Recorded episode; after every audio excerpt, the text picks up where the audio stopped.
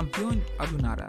Zilele acestea se desfășoară Olimpiada de la Tokyo, unde cei mai performanți sportivi din lume se întâlnesc pentru a concura pentru medalii. O Olimpiadă amânată anul trecut datorită pandemiei și privată de prezența fizică a suporterilor pentru a-și încuraja favoriții. Sunt Bogdan Menci și o să vedem azi cum putem fi și noi suporteri, așa, mai de departe.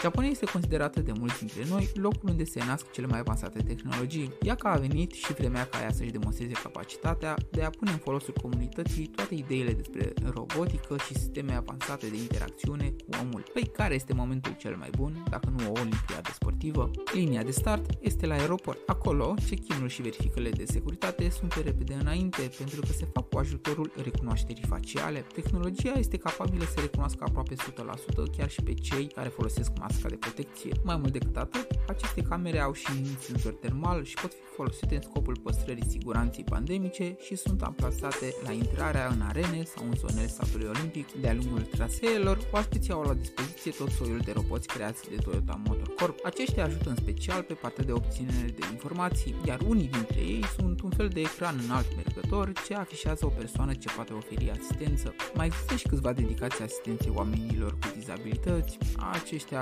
putând să îndrume și la nevoie să le aducă apă sau alte lucruri.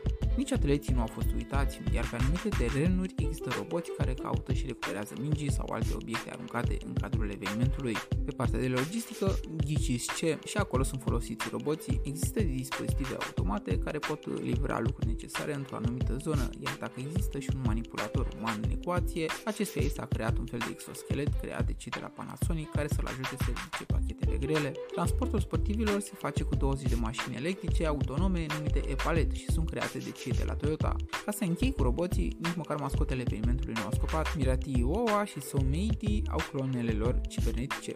Ceremonia de deschidere nu a avut spectatori decât pe anumiți oficiali, însă unul dintre cele mai importante momente a fost utilizarea celor 1800 de drone făcute de Intel pentru a da forma rotundă pământului deasupra stadionului și a orașului Tokyo. Au creat diverse forme și au luminat cerul nipon pentru a simboliza puterea umană de a fi unită și a trece peste orice.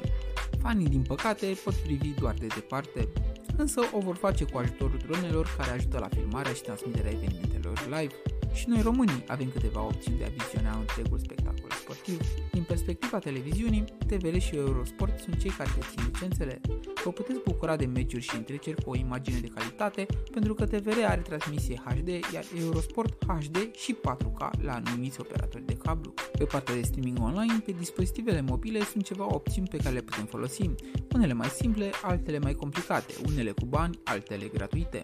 Cea mai simplă soluție o reprezintă aplicațiile operatorilor de cablu și internet care permit streamingul canalelor TVR și Eurosport. Dezavantajul lor este că trebuie să aruncați un ochi peste program și nu vor putea transmite decât de la anumite întreceri. O soluție tot simplă, dar cu bani de data asta, este instalarea Eurosport Player, care pentru 24 de lei pe lună vă va permite să accesați transmisii live și diverse înregistrări, toate la calitate HD. Dacă vrem să ne complicăm viața, o variantă ar fi instalarea unui VPN care să ne permită accesul la câteva platforme externe de streaming.